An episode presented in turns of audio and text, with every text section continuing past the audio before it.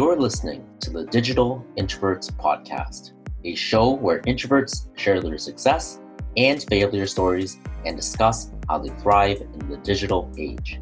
I'm your host, Godwin Chan. Let's begin.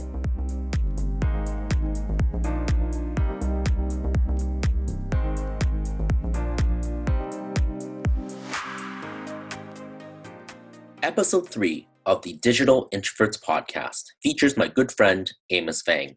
He is a sports announcer, classical pianist, podcast host, MC, and voice actor that is currently pursuing a Juris Doctor at the University of Ottawa Law School.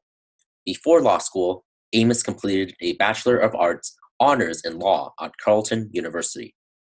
At ages 18 and 19, Amos wrote his first two law publications in the Carleton University Journal of Legal Studies. Amos graduated with high distinction in the top 3% of his class and was awarded a Senate Medal for Outstanding Academic Achievement.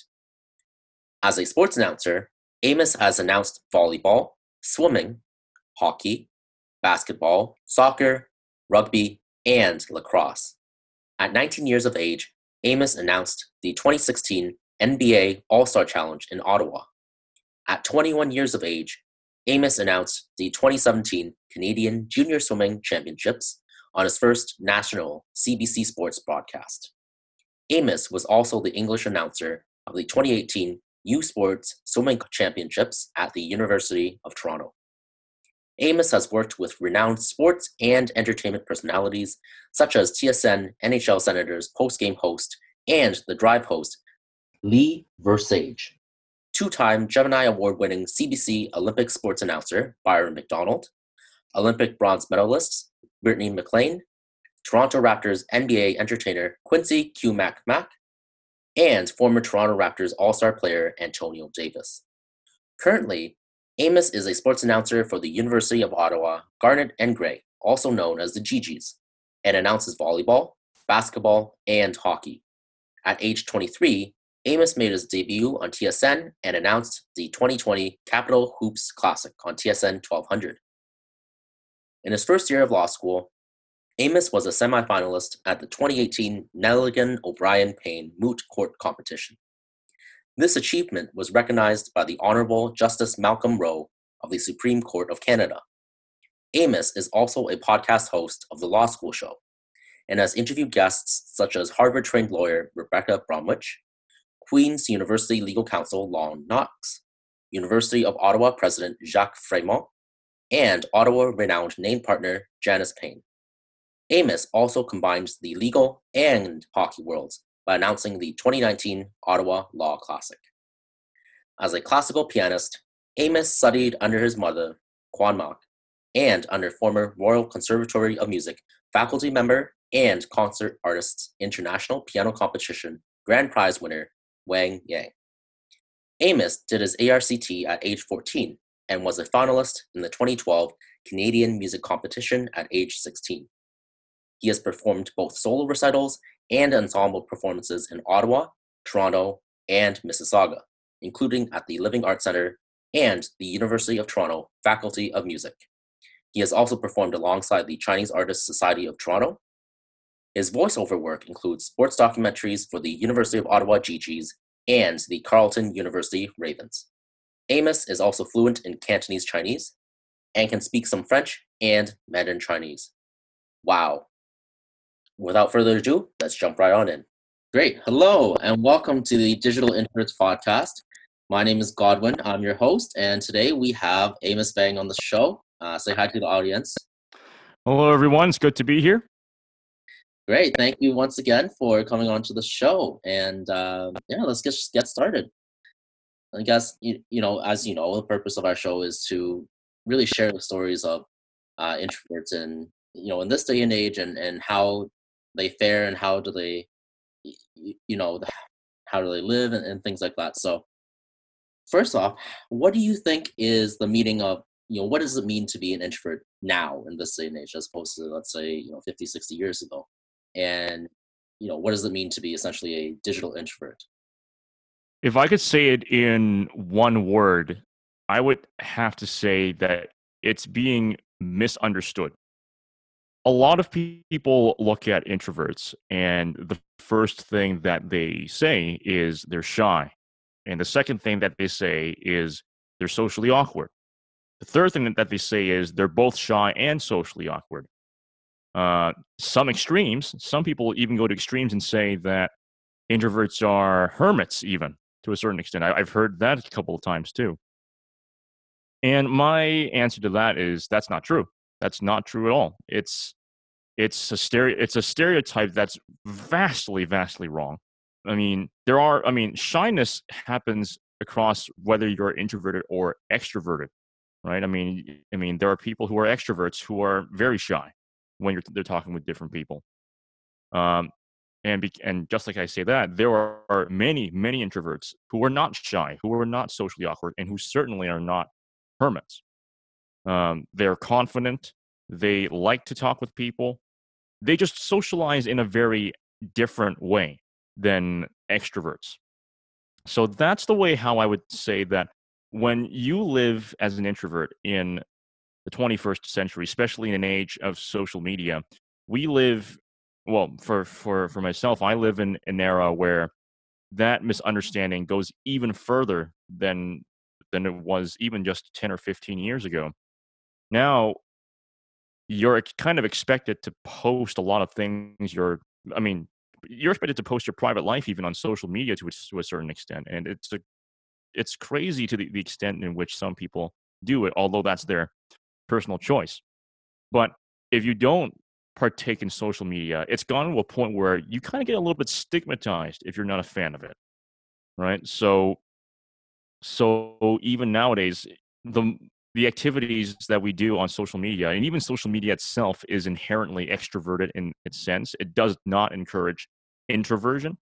And it has a lot of lot to do with also with with culture as well, with Western culture as well, where extroversion is is is embraced and introversion is well kind of shunned in parts of society. So this is the long way of, of explaining uh, you know the misunderstandings of introversion and extroversion. So as as a person living as an, as an introvert myself i live in this kind of misunderstanding all the time and i have to in my daily life disprove these kinds of notions. For sure and and what's fascinating is that really there are when it comes to social media there are two types of introverts I see. One who is on none of them, and the other who is on all of them. yeah. And, and, of course, you know, I, I'm, I'm fully of the belief that you're the, uh, part of the former camp, right? I, I, you know, I assume that you only have Facebook, right? So in terms yeah. of, yeah, right, which is fine. I have no no qualms about that, right? You know, a lot of yeah. people do that, and a lot of people are, you know, just email me or text me. Yeah, and, if they really want to have a relationship with you, right? Um, and so you know, it really depends on kind of the goals of that particular individual. If they're particularly private, right, and don't want to blast their entire private life for the internet to see, then that's fine. You know, and, and of course we shouldn't stigmatize them and, and say that, you know, especially when you're meeting someone new and, and they usually ask, what's the first thing they ask for? They, you know, it's not even a phone number anymore. It's what is your Facebook and what is your other social media, right? Uh, yeah. Accounts in fact nowadays i do that i do that a lot with my colleagues too i mean the thing is um, with phones phones nowadays we use phones mainly for texting rather than calling and people don't like being called which for me I, I find kind of a little bit strange because i actually am the other way around i love calling but i don't like texting because with calling you already lose that physical person to person in person mm-hmm. contact but at least you have the voice to voice contact and you can get your points across well and quickly and immediately. Whereas with a text, people can choose to ignore you at that point, or you don't know that person that's on the text because maybe someone has, may have missed the, the notification on that. So when you have that issue going in, I'm thinking, wait, what? Then what's the whole point of a phone if you're not going to be calling people, if you're just going to be texting people? We might as well just use Facebook now, or Facebook, or, or or WhatsApp, or stuff like that. You know, so this is an un- unpopular opinion potentially, but I stand by this opinion. No, actually, I don't think it's an unpopular opinion. Uh, you know, just because, uh, you know, I I was of the opposite camp actually from from yourself, right? I, it was a lot easier for me to just text other people, just to, um, you know, get my points across. And, and I used to hate picking up the phone, right? uh, when I, especially when I was younger. But then gradually, when you know, uh, uh, you know, especially after uh, finishing school, right, and and, and graduating from uh, undergrad and, and my master's degree, I just you know, I know sometimes I just prefer calling someone in in the sense that you can get things done in real time instead of waiting for someone's response after you know early you know five hours or five days even right? And it's just easier that way. But at the same time right i only have you know phone numbers of people I'm I'm closest to, right? And you wouldn't say you know you you wouldn't exactly call up all of your Facebook friends now, would you? Right? So there are different there are different varying levels of uh, relative proximity, closeness, and closeness, right? So, um, but at the end of the day, right? It right sometimes when you actually just want to chat and not have that time latency or time delay right? Then just you know phone and or even in person is better right? Even better. Or or even video conferencing for that matter right? You know whether that's through zoom or facetime or any other uh, pieces of software. So um, yeah that's that that's kind of my shift. So i'm i'm not you know particularly leaning towards any which way but it's just there are benefits of both that i like so. Yeah. Yeah certainly certainly. Yeah for sure. I mean yeah tell you know tell the audience more about you, you know yourself and and your career i mean like you know we've had our our discussion previous discussions before right? You have a very very very multifaceted. Uh, I think you. May, I think you may have a record of that. I think I sent you that a, a, while ago or something like that. I think you. I think it would be great if you could read that off or something. I don't know. yeah, for sure. And because uh, I because I because there's quite a bit that even I don't remember off the top of my head right now. I, mean, I don't have the, the, sheet in front of me, so no, no, it, it, it, yeah, it's fine, and uh, I'll, I'll, definitely make that proper introdu- introduction to the audience uh, at a later date. But what there are to me, there are three things, right, that uh, that really define who you are in my, from my perspective, right? One, of course, you are currently a law student at yep. the University of Ottawa. Second is your career in, in announcing, broadcasting, and third is your your music career as well, right? Your, your music mm-hmm. background, yeah, right? Yeah, so, yeah. you know, tell tell me a little bit more about kind of you know all the all these three different things and how introversion has played a role in each of these to help you kind of excel in, in, in all of them.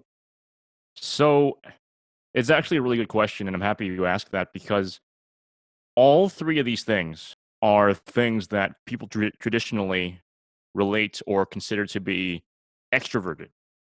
When you're in law, the first thing that comes to mind is a lawyer who's in court arguing a case in front of a judge or a panel of judges or a judge and jury. When you're a sports announcer, the first thing people think is, and you know, rightfully so, you're standing in front of a TV or you're on a radio broadcast and you're calling, you know, an, Hockey Night in Canada, uh, Sens against the Panthers, you know?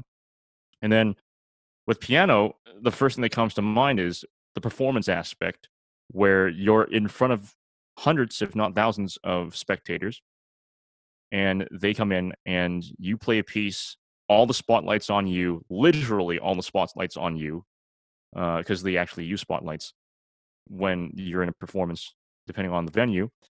And you're the one who is giving interpreting the music to everybody. For me, my introversion, the way how I saw it was that the introversion was not an obstacle. In fact, it was actually an advantage that I had over extroversion. And I'll give you an example. Uh, I'll, I'll, I'll give you examples for all three of these things. First of all, for law, for introversion, the way how I found working in a legal environment was that I love public speaking. You know, I love public speaking, but I don't have to fight for that attention because once you're in a courtroom or once you're in a mediation room, everyone has a chance to talk.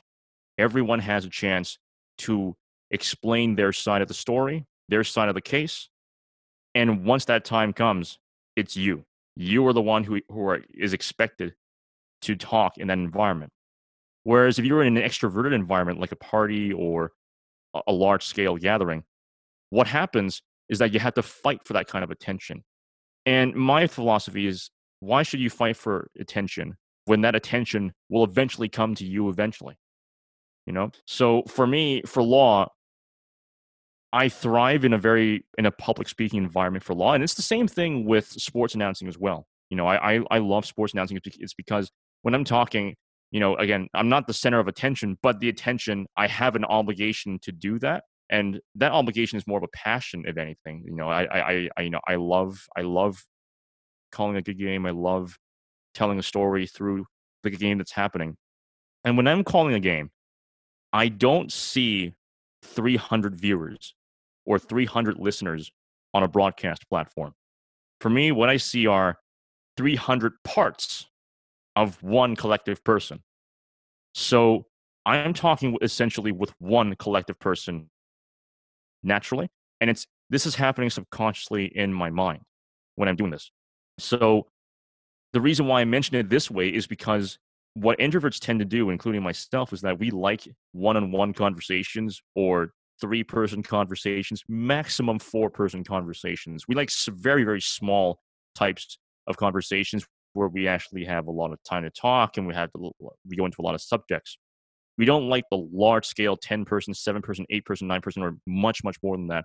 Those kinds of conversations because, again, you're fighting for attention and we don't want to fight for attention, number one. Number two, there's just too much noise going around. But when you're talking with one person, you can drown out the rest of the noise. And that's what I do subconsciously when I'm, when I'm calling a game. Um, in terms of classical piano, for me, I drown out everything to the extent where I only focus on classical music itself. So if I'm playing a piece of Chopin, all I have in my mind is what Chopin intended, what he what the, what the music entails, what the message of the music entails, what the expression should be, in my opinion, and in if Chopin was still alive, what he would be doing. And then I express that my interpretation to as many live spectators as possible. And if anything, introversion in all these aspects gives me a lot of opportunity to to reflect on my own thoughts actually. So because i have a lot of time to myself and i'm usually in an environment where i'm sitting at home or or, or studying or doing stuff like that i have a lot of time to my own, my own mind to my own brain. So there's a lot of ideas that come into my head that are actually great ideas and then i actually make connections based off those ideas when i'm doing my work. And it's funny to say this because my classical music background uh, as a classical pianist actually helped me a lot in uh, in my legal career and it actually helped me a lot in my sports announcing career as well. So and that's what introversion was able to do to do for me. And um, you know i formed so many different connections between these these two things especially classical music and sports announcing that it's kind of it's it's actually really interesting for me to think about, given that my mind actually works subconsciously and involuntarily like that. Uh, the kind of connections there. Um, so I'm not sure if you want me to give an example of uh, how classical sure. music and sports announcing are related. Why why not? You know, because those are two disparate fields that no you know people usually think uh, of as mutually exclusive. But you know, it would be nice you know to hear an example of that because that is intriguing to me. Yeah, I don't know, I don't know about everyone list, out there listening, but that's interesting to me. Sure, I'll definitely give the give you uh, an example that I still do every single uh, every single time I call I call the action. I'll, I'll use the example of volleyball because um, I actually announced seven different sports. One of them uh, one of them is is volleyball for the GGs, the University of Ottawa GGs. So in volleyball, one of the first things that I notice is that there's always points being scored. No matter what, the a rally always ends in a point scored, whether it's on the home team or on the away team. In my mind, I'm thinking bump set spike, perfect cadence, 5 1 resolution. Bump set tip, plagal, cadence, 4 1 resolution. Bump set spike but blocked, deceptive cadence, bump set spike, but recept, uh, received on the other side, and then bump set spike back to the other way, and then a block out or out of bounds, imperfect cadence, and that's that's just a small portion of that point being scored. Now, if it was a if it was a rally, so a long rally, which could be around 30 seconds to a minute and a half, depending on how both teams are playing. For me, in my mind, that's actually a whole musical phrase being played in my mind. And instantly, when that happens, Chopin plays in my head. It, literally, Chopin plays in my head. And in my head, what's what's going on is that if, when a rally's going back and forth, back and forth, I'm thinking, uh, I'm thinking literally, like I said, Chopin. So it goes something like uh, there was this one theme. Uh, it, it, it almost just it just left me a little bit at this point. Uh, oh yes, yes, it was da da da da da da da da da da da da. So this this theme, and then da da da da da da da da da da da da da. So sorry for my singing there, but this is this is Chopin's ballade number one, and uh, I performed this piece. That, that that's why I, that this is one of the many pieces that I performed back when uh, when I was still performing a lot in classical piano. But this is what plays in my mind as I'm going. And then there's a musical phrase. The way how I sung it wasn't exactly accurate because it was I was just singing the notes. But if it was an actual performance, musical performance phrase, which is what ha- what's happening in my mind, it's like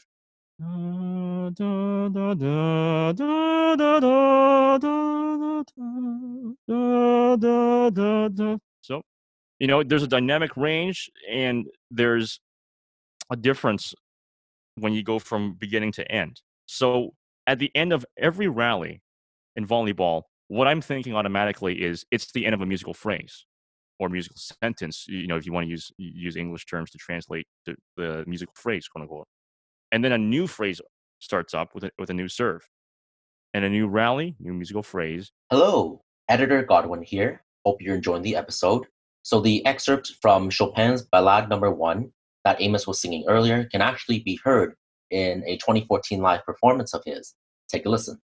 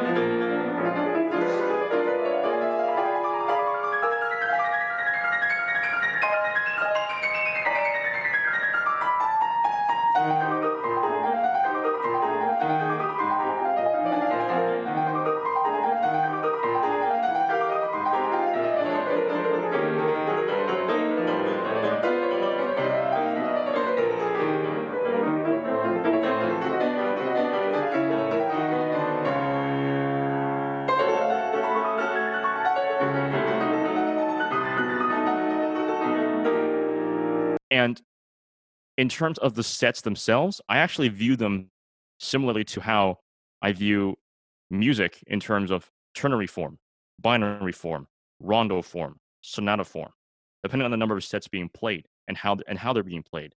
I also view them as you know exposition, development, recapitulation. These are terms that are used in classical music era, especially with uh, with uh, Mozart and Haydn's pieces back in the old days. And then with each sport, each sport has a different pacing. Some sports are faster than others. So the fastest sport that I've called so far is hockey. So in my mind, it's a tempo of presto or prestissimo or prestissimo even. Hi, it's editor Godwin again. This time, I'll be bringing you a snippet of Amos announcing a women's hockey game played by the GGs earlier this year. Have a listen. Hua. Hua. Once again. Hua back to the near side. Bouchard. 19 second shot goes off. Hua. One timer. Scores!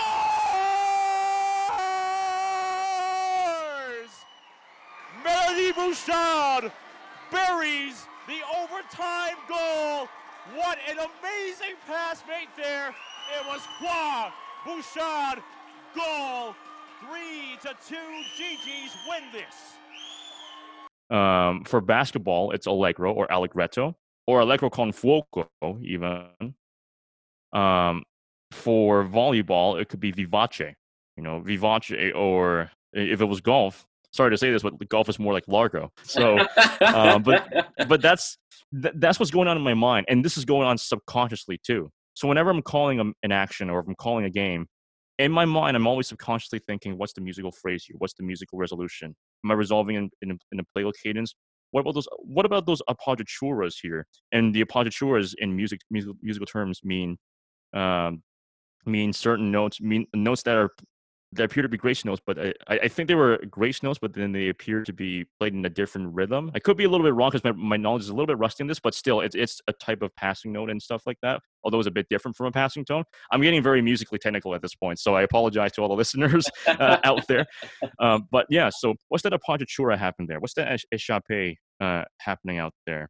You know, in my mind it's thinking okay that's a tip right there that's block that's a that's a set but that's also a quick one two hit back on the other side. Okay what's the rhythm on that? What's the pacing on that? What's the uh what's the uh um the tempo that that changes? Any accidentals? Any changes in time signature?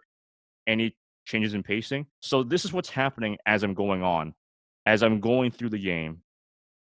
Every single minute of the game every single second of the game i'm thinking of the game in a very musical sense. So, if anything, classical music and sports have a lot in common when I when I think about it this way, because I don't think of it from a very me- merely technical perspective only, but I also think of it from a very musical perspective.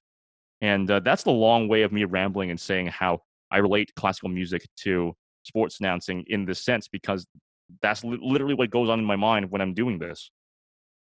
Wow, you know, like that's that you know you know that perspective really is uh it, it really is fascinating and that's you know definitely not a lot of people think of it you know of, of sports in a musical way and and by you know kind of articulating it here today it's it makes a lot of sense in my mind right yeah. that it can be thought of uh in, in this manner and that you know it's like it's really cool. Yeah, I, I, I, don't mean, know. I, am just left a bit speechless, really. thank you, thank you, thank you. Well, I mean that that that ballade piece, that ballade piece keeps playing in my mind along with uh, with a few other Chopin pieces.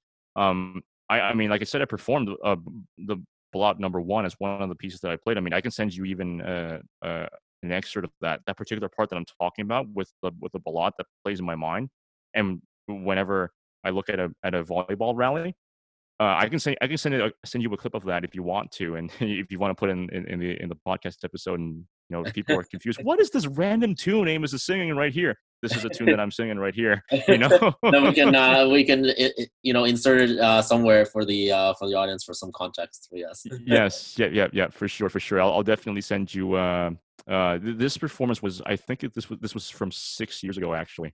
Uh, it was before university, so that so it was a while back. Um, uh, uh, but yeah, yeah, I, I, can I can definitely send it to you after the podcast is done. But but I mean, th- thank you so much for for for I appreciate it for for considering it very interesting in terms of how how I thought of it because this is for me it just came naturally and it and it came so naturally and subconsciously that I didn't even realize it until two years ago.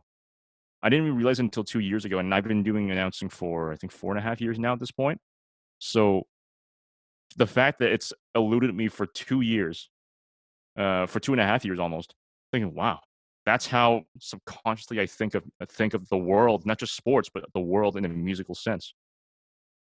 Right, and eh, and it's so fascinating because uh, because you're taking essentially two different disciplines, and you're and you know you're marrying them in, in, in a way that is very synergistic I, I know that sounds really abstract, but you know, you know, people always say like, "What is synergy? What does that even mean?" And it's just like because they're complementary, right? In, in, that sense, and it helps. One helps the other, right?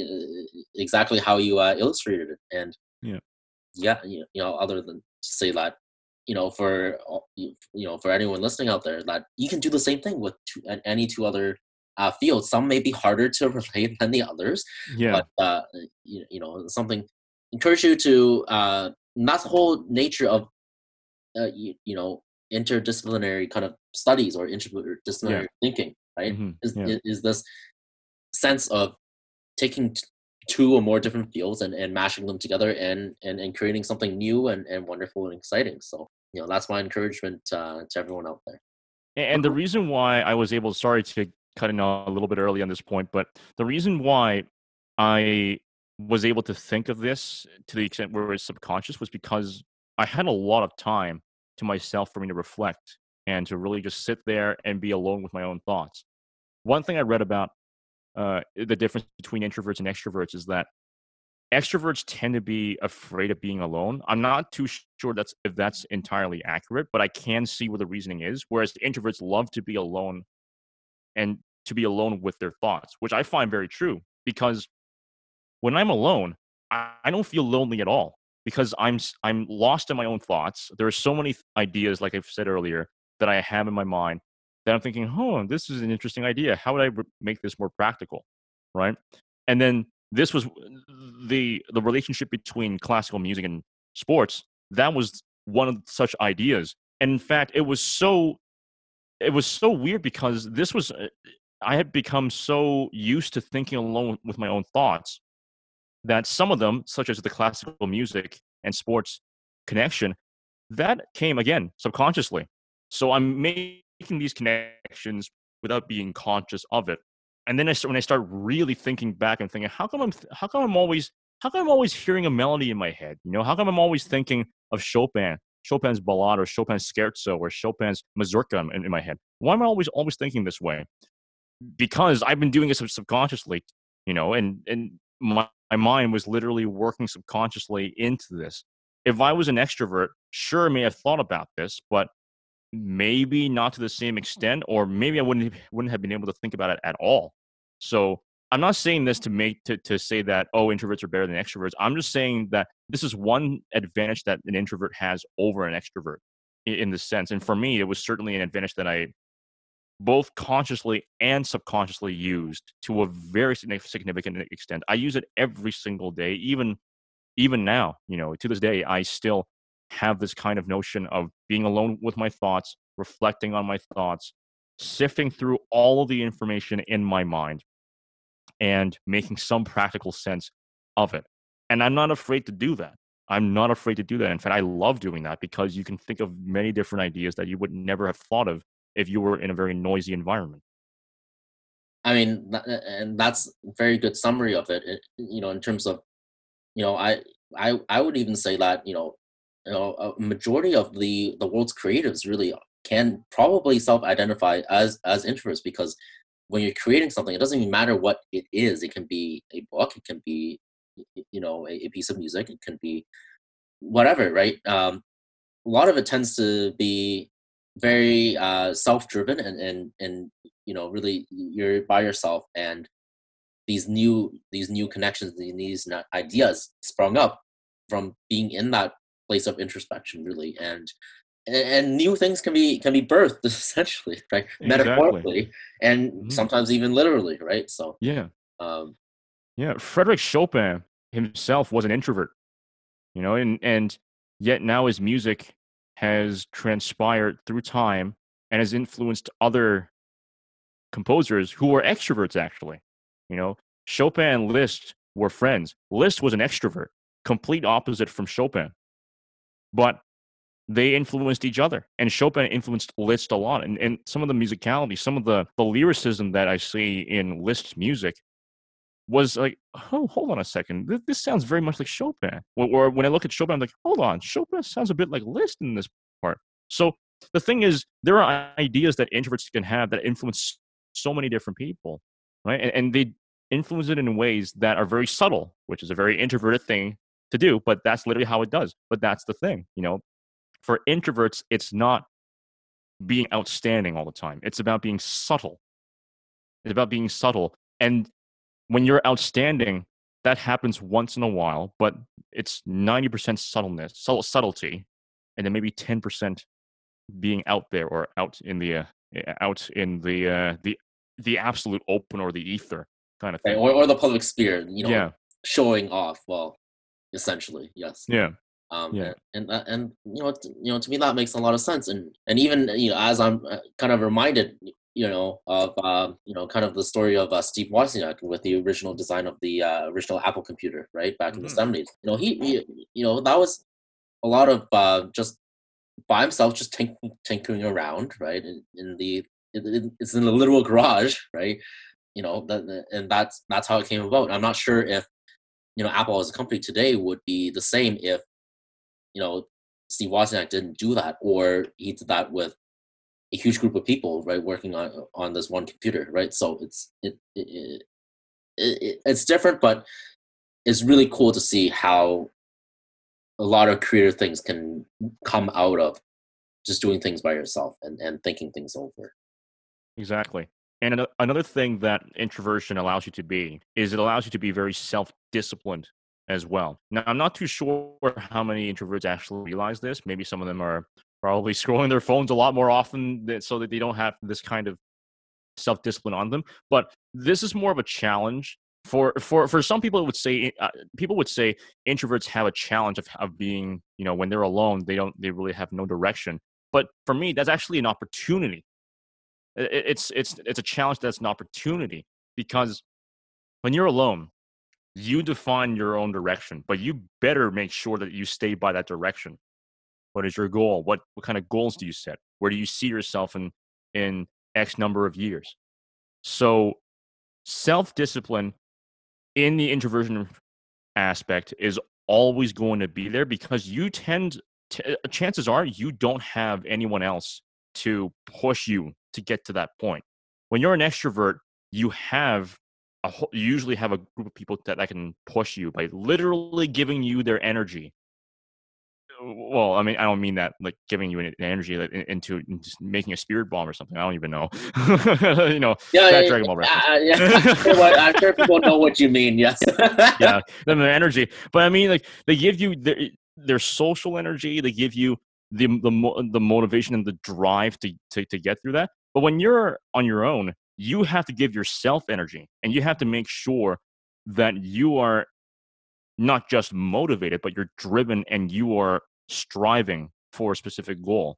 And that's once you master this challenge, you you can do things. You can you can go through. You can do a lot of things, a lot of good things, of course, productive things. And what I'm talking about you can do a lot of great things that you would not have even thought about doing if you didn't have that kind of self-discipline in in the first place i i did a um, was talking with um uh, a friend of mine who used to be special forces for, for canada and there was one quote that uh, he had on his blog and he it was something along the lines of work while they play something and then something then laugh while they dream or something like that. So it was like or work while they sleep or something like that. I don't know. Yeah, yeah work while they sleep. But th- that's the thing. Oh, uh, work while work while they sleep, uh, or work while they uh, while they party or something like that. But it's basically like yeah, when other people, when people have the chance, when people usually take, take the time off to do work, then you push yourself to you use that time to get ahead of the competition,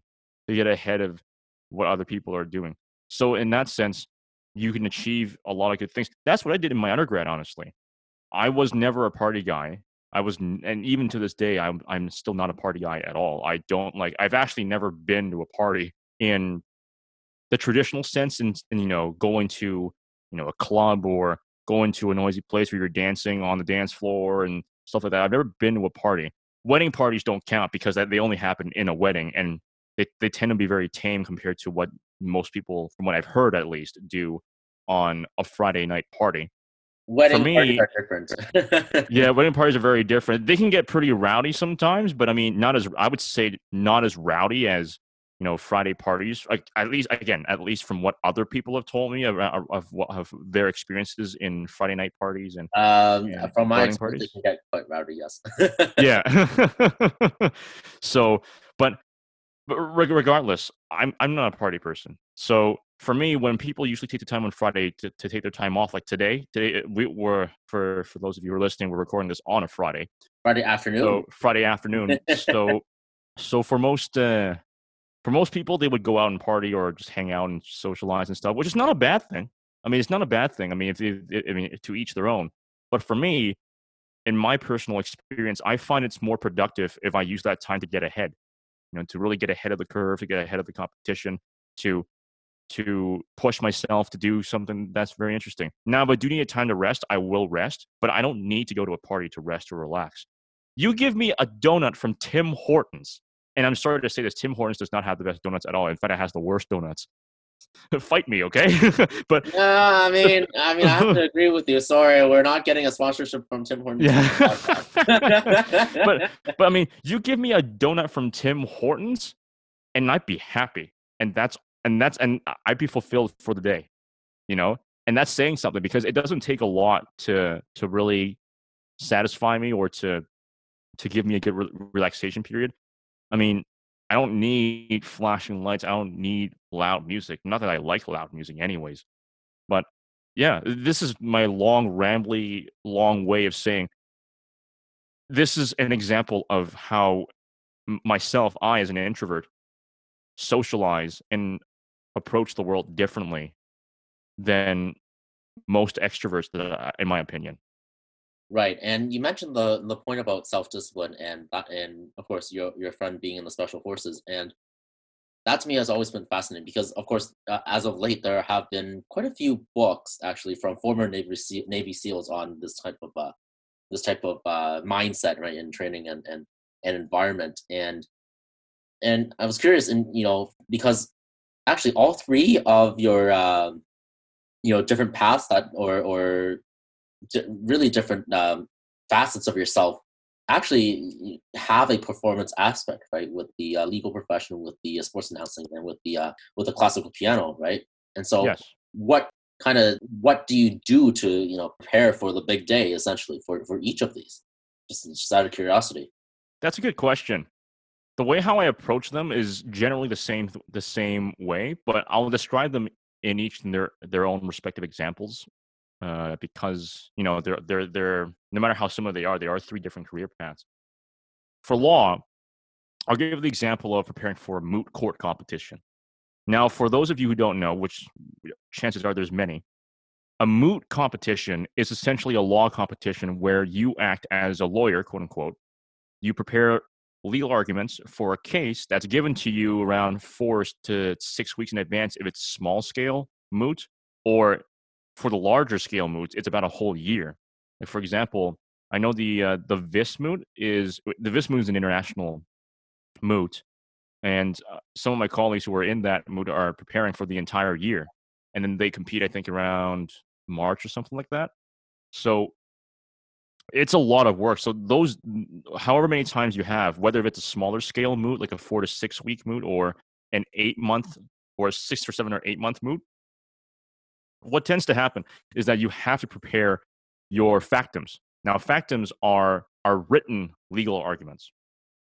We take the case of either an appellant or res- or respondent because typically a lot of these cases are appellant and respondent. Now, we could also be re- representing the plaintiff if we're suing or or the defendant if we're being sued. And the preparation for that also includes oral submissions. So you go up to an appeal court. So let's say you go to the Supreme Court of Canada or the Ontario Court of Appeal. What you do is you have to give oral submissions, like I said, which is basically you have to present in person with your own spoken voice what you're advocating for. Why should the law stand? Why should the law not stand if you're on the other, other side? Why your client should be let off the hook, why your client should not, why their client should not be left off the hook, right? If you if you're that, why my client is oh, no, why my client is not liable, or why that other client is liable, or if there's there's uh, there's joint liability. You know, there are all these different positions that you advocate. But to do so, again, you prepare a lot and you have to go up in front of a court. And this is the thing that a lot of people don't understand you're not just giving a speech. Throughout your submissions, they they as in the judges will ask you questions. They will drill you on the law. They will say, "Counsel, for example, counsel, haven't you already traded away privacy for security in this sense? If that's the case, why are you setting up more cameras for this particular overpass in this train station? And I know this question because I literally because I was a, I was a judge in a in a moot competition just a few months ago, and I asked this very question to a to a to a student, you know, who was making the the argument of putting more cameras in a train station to prevent or to prevent any future instances of physical assault or for more of a preventative measure in general, right? So there's stuff like that. And you have to be prepared for these questions. And you have to answer them on the fly. You must give an answer then and there, right? Based on your submissions. And they will continue to drill you on that and drill you on that. Preparation, preparation, preparation, and practice. You have to do this when you're going up to the big day. So when I do, when I do for a moot, what I do is I do as much prep as I can. Go through the, the legal arguments, make sure I have a general general idea of what they're talking about. So when I get up to the court, when I get to the to the stand, and judges ask me questions about the law, I can answer them on the spot. There are going to be questions where no matter how much preparation I will have, I will not have foreseen that. But if I know my, my legal arguments well enough, then I can extrapolate what I have in my legal submissions and then say, well, Your Honor, this is how my legal arguments would apply. In this case, da da da da da, X Y Z X Y Z X Y Z. You know, and that's for for one example of going up to a moot court competition when you're litigating. For sports announcing, again, preparation. You have to prepare for that because there are games once or twice a week. Especially now that I now that I'm calling three different sports at the same time right now I have to do preparation at least, at the very least, four or five days in advance. Typically, I would give myself about a week to, to do the prep. Uh, more than that, even. The more, the better. But sometimes if things get too busy, then I would do it in about four or five days. Still, you know, a little less than a week, but still, you know, you're not cramming things the day before. Because once you get on broadcast, whether if it's TV, online, or radio, people will know if you're not doing your homework. People will very much know if you're not doing your homework. If you're getting certain numbers wrong, if you're not following the pacing of the action well. Don't get me wrong, it's okay to make mistakes on air, but there are there are such things as stupid mistakes, you know, on air because when you do make a stupid mistake, people notice a lot. If you're just making a simple mistake here and there, people might roast you for it, but you usually can bounce back from it. But a stupid mistake would be something like, oh, you completely got that name wrong for the entire uh, for the entire game, and it's like, wait, hold on, man, it's not that person playing; it's actually a whole different person playing. And it's like, you know, and and a, a really stupid mistake would be if you were saying a person's name, but that person doesn't even play for the team at all. You know, so stuff like that. Of course, these are very extreme examples, but I hope the listeners get the point of stupid mistakes, there are such thing. So you always want to be prepared when you're on broadcast. Because again, it's going to come off very obvious, especially when you're dealing with fans who have followed the team for years, who grew up with these teams, some of them. And you see this a lot more often when you're at the top level, like the NHL or the NBA or any of those things. So that's for sports announcing. Classical piano, once again, preparation. I would even say the amount of preparation that goes into classical piano is more than law school and sports announcing combined. Because not only do you have to know the notes, not only do you know do you need to know how to express them, you have to embody it in an, in the soul. You have to embody the music soul itself. Now, this may sound very cliche or very very corny to a lot of people, but that's that's how you have to approach it as a classical musician. I said this earlier uh, about Chopin. When you're playing a piece by Chopin, how do you approach that piece? Are you going to approach it mechanically like a robot? Or are you going to approach it in the way that Chopin would have interpreted it? Now, I know he's dead, and I know he's been long dead, and you know everyone he knew has been long dead. But based on his writings, based on his philosophy, what can you get from that interpretation? Right? And when you perform, chances are when you perform, it's very different from how you practice. Because when you're practicing, you are on your own. Nobody's listening to you, nobody's watching you. You're not performing for anybody. You are trying to polish and fine tune the technique that you have and the kind of expression that you would have, right?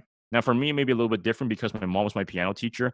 So, uh, so my mom's always, always, always, you know, uh, at home, and, and she's like, "Oh, no, no, no, you don't play it that way. No, it's it's different. No, no, no, no." You know, so so maybe it's a bit different for me. But even then, you know, I'm not performing for my mom. I'm not I'm not performing classical music for my mom. I'm practicing music. You know, I'm practicing, not performing. That's a key key thing.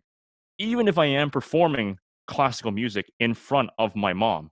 It's still different because you're only, you're in an environment where only one person is listening, right? When you're in an actual musical performance, you're not practicing anymore.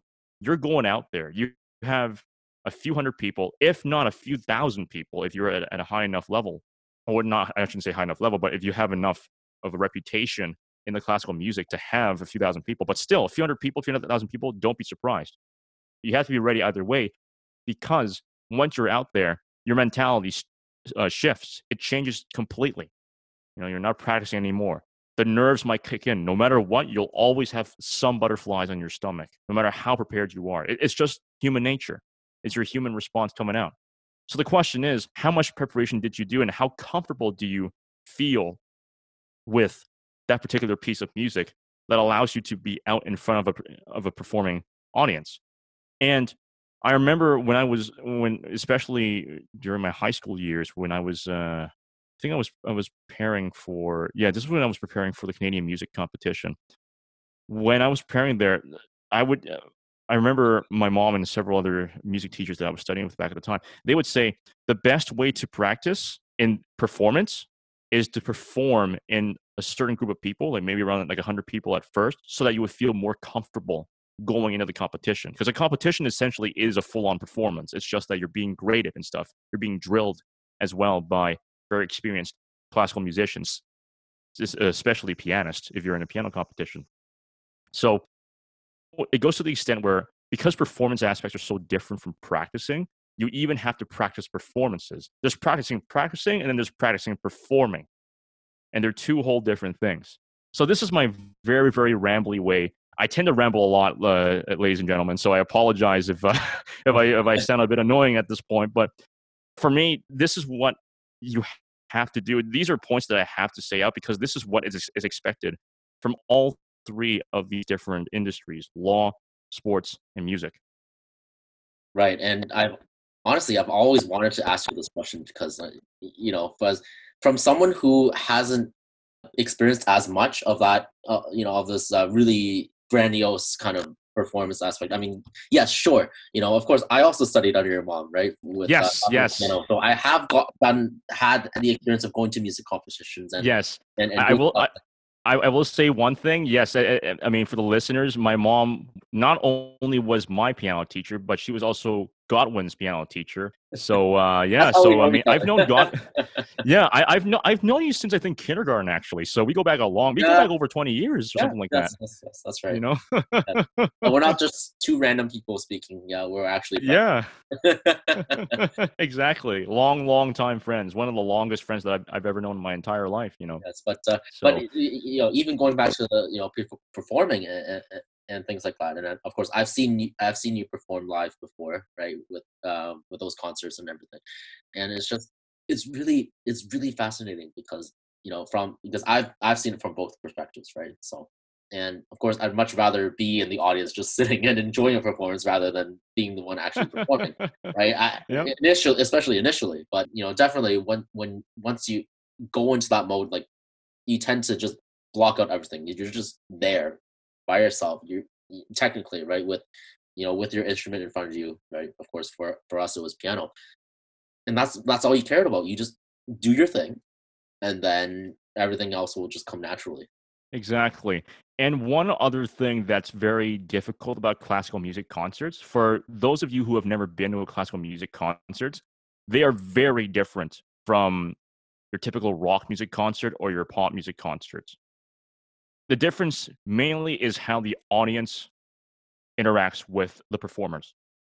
When you're in a rock concert or a pop music concert or a pop music festival, typically you have a lot of screaming fans who are actively clapping, actively singing with the performers and the performers oftentimes always you know engage with the hey like hey good evening ottawa. Yeah you know it, you know like hey how are you doing? it's and everyone responds experience yes. Exactly it's very interactive in classical music, it's the exact opposite of that. The first interaction that happens is the classical pianist walks up to the stage or walks from backstage into the stage. And once the people see that, they clap. And they clap, the person, uh, the pianist bows in front of the piano and then sits down Everyone stops clapping, waits until the performance begins. And throughout the entire piece, dead silence. You're not even allowed to cough.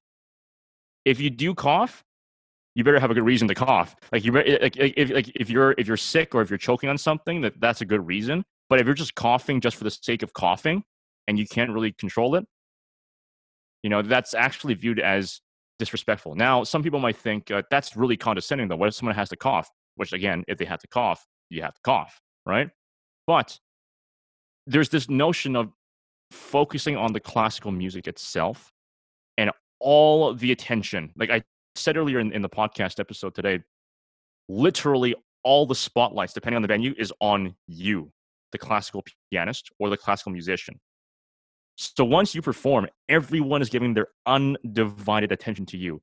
It is so quiet. You can hear a pin drop in there for the audience, that is. It is even quieter than a library. That's how quiet it is. You know, and even quieter, quieter than the quiet portions of library. So that's why it's very funny because after you finish a movement or something like that, and you, there's literally a little pause in the movement, you don't applaud for it yet. You don't applaud for it.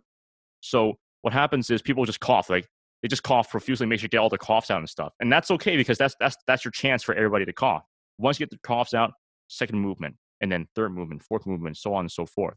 But that's the mentality of classical music is because you're not focusing on the the euphoria. You're focusing on the music, the expression, the message that's being in the music. You can call it condescending, you can call it paternalistic all you want, but the the fact is the focus isn't on the audience. The focus is on the music and how the musician is trying to interpret it. And that takes and that that's very nerve-wracking. Even for a lot of uh, a lot of experienced performers, you have to put a lot of mentality into that. Just like how a lot of athletes when the, on game day they do their warm ups, they have their pump ups. You know, they do a lot. They do a lot of you know just cheering on on, on them. And perfect example, volleyball. They they serve. They they practice rallies. They get all the last minute nervousness out, and they really pump each other up. They get all the energy in, and they start cheering each other on. Just as how they would do it this way as a music, musician, and this is also a very introverted way of doing as well. Is especially if you're a solo musician, you usually sit in your room. You've done your warm ups, you've done your scales, you've done your your arpeggios, your trills, your diminished your diminished sevenths, your dominant sevenths. But then you sit in your room, you sit in your backstage, and this is also also me when I when I was doing solo recitals. I sit at backstage, and I just think and I think and I think and I think. I basically meditate on the music. Get yourself in the moment. Get yourself into what the piece is. Get yourself into the shoes of Tchaikovsky, Prokofiev, Scriabin, Rachmaninoff, Mozart, Brahms, Liszt, Chopin, Beethoven, Haydn, Handel, J.S. Bach, C.P.E. Bach, Johann Christian Bach, any composer that you're performing, you get into that mindset. Then the cur- and then the lights turn off, and then you walk in. You're mentally ready. You're intellectually ready, I should say. The better way of saying you're intellectually ready. You're physically ready. Your hands are ready, and you're, and you're performing. It's this kind of mindset that takes a lot of concentration and again a lot of self discipline, a lot of preparation uh, in the classical music realm. So that's also one thing that you have to look at that's so different in the classical music concert than from a rock concert or a pop music concert.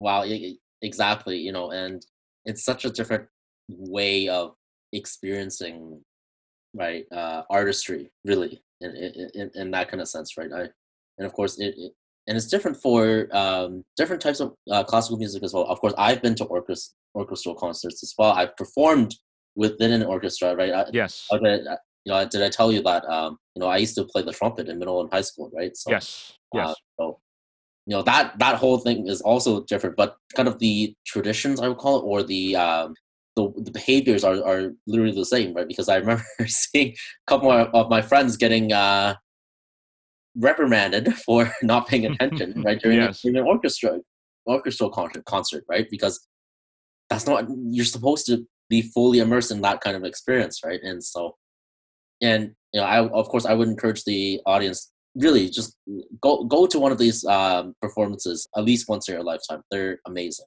They are. They really really are. Especially when you're going to a reputable hall. Like if you're in Toronto, if you're going to, to the Roy Thomson Hall, that is essentially the, one of the most one of the more popular performing venues in Canada. I want to say the most because there are probably more that I'm missing out, but I will say it is one of the more popular ones, one of the more famous ones.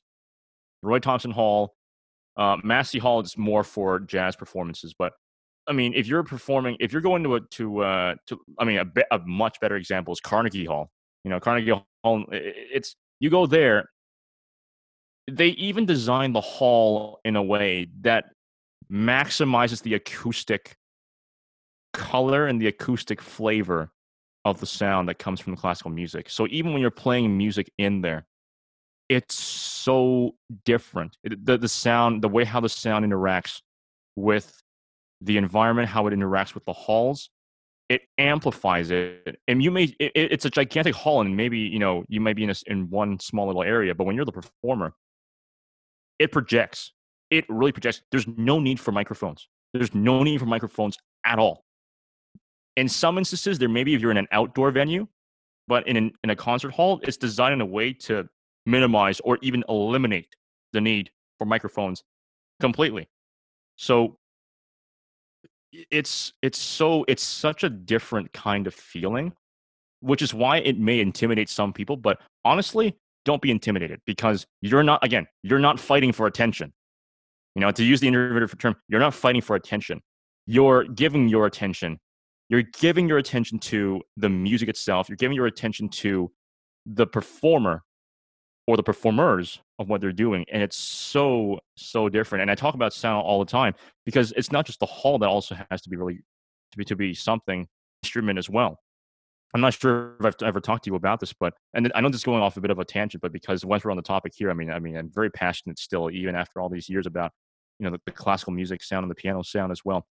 There's one there's a piano brand like even the piano brands that you get are so different you've probably heard of steinway and sons Steinway and Sons is viewed by many pianists, including myself, as the very best piano manufacturer of all time, of all time. And I'm and I'm not saying of all time lightly. I'm saying it meaningfully because Steinway and Sons, almost every concert hall has it. The White House has it.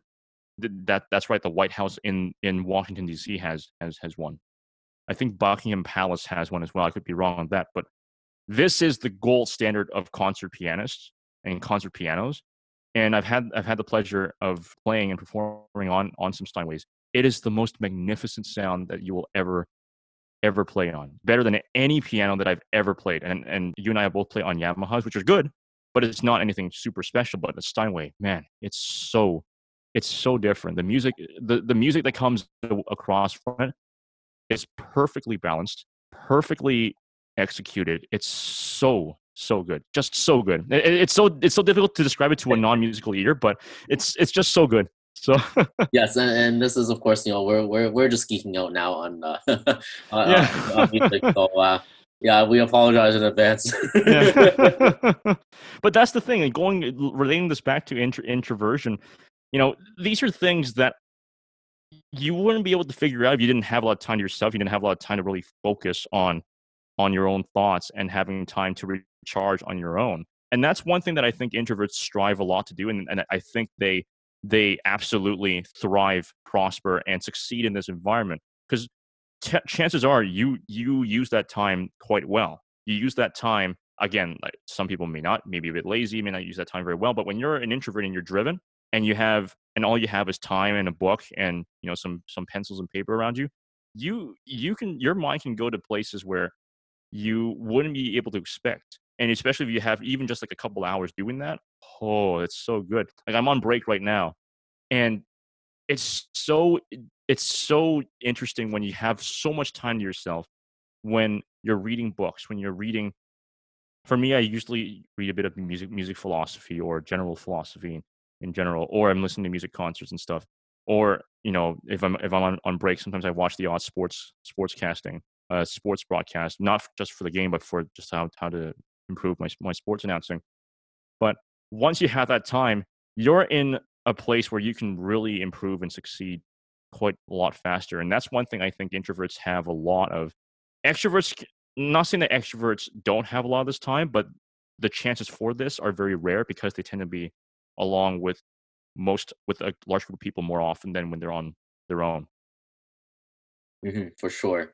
And uh, wow, you know, just amount of things we talked about today is uh, is a lot. There's a lot of breadth, but there's, there's also a lot of depth, and that's usually the case for a lot of our conversations. And and you know that's that's what introverts are really known for is for our, our you know kind of deep conversations. But and again, like we said before, uh, this can go on for hours and hours. But there's uh you know we there there's a certain cap that we need to uh, put on for these episodes at least, right? So afraid that our time today has unfortunately come to an end. Um, so I want to thank you again for coming onto the show and, and sharing all your unique insights into your very multifaceted career. Well, thank you very much for having me. There's a lot more I want to get into, but I understand uh, time is always of the essence here. But thank you so much for. I mean, yeah, exactly. And I know I can produce like an episode just like Joe Rogan, but like man, he talk they, their conversation is going forever. well, that's the reason why he leaves his uh, podcast mostly unedited you know, you, they just they just go on there and then they edit the very important parts or the highlights into smaller five minute parts. But but yeah, I mean, it, it's it, it's yeah, it, it's it's it's definitely possible. But but yeah, it, it was it's certainly. I mean, any amount of time where you get to talk about your your passions, where you get to talk about what you're doing, what your professional pursuits are, it's definitely it's definitely a good time. Exactly, and that's really that's really my goal with the with this podcast. Really, is to you know not only is to share not only those kind of professional insights you know and, and experiences but do it in a way that is maybe more more personal than you know the average telling you know if you're at a cocktail party or something it's just like you know uh, and i've told this to many people like i hate the question of what do you so what do you do it's it's, it's so sterile right in the sense that what are you supposed to say oh you know i'm blah blah blah, blah. but there's a lot more depth you can go into there's a lot more richness you can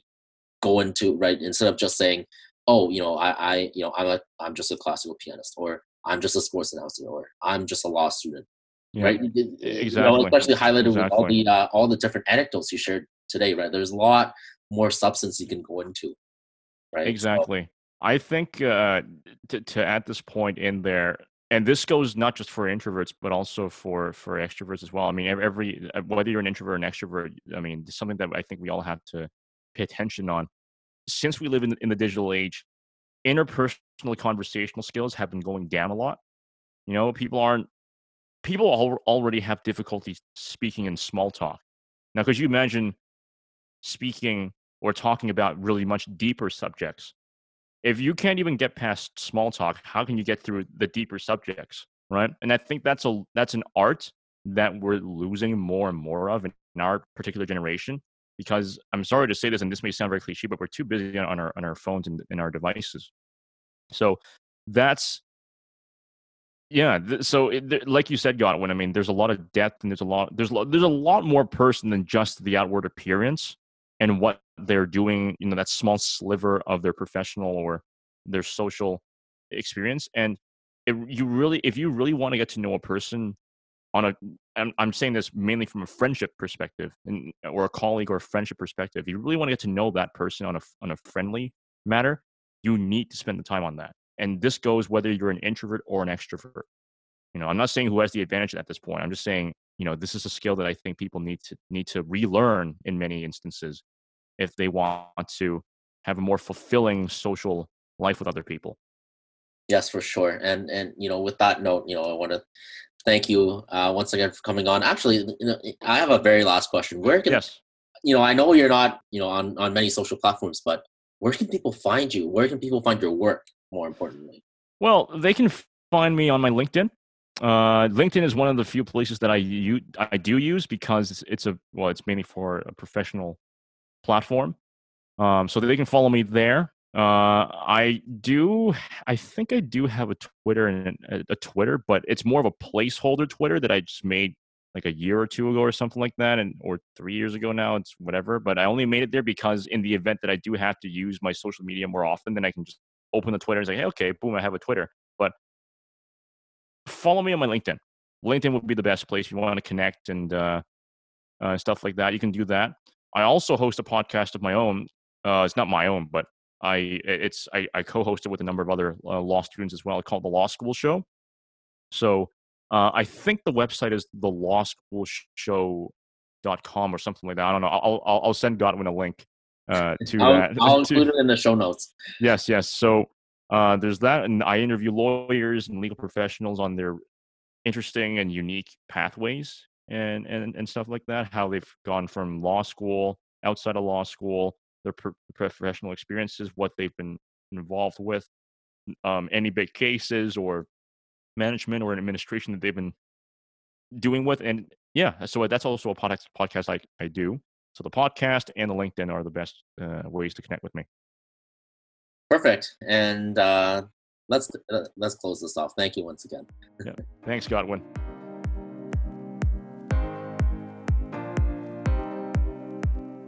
Thanks for listening to the Digital Introverts podcast. If you liked what you heard, please consider subscribing and leaving a review wherever you listen to podcasts.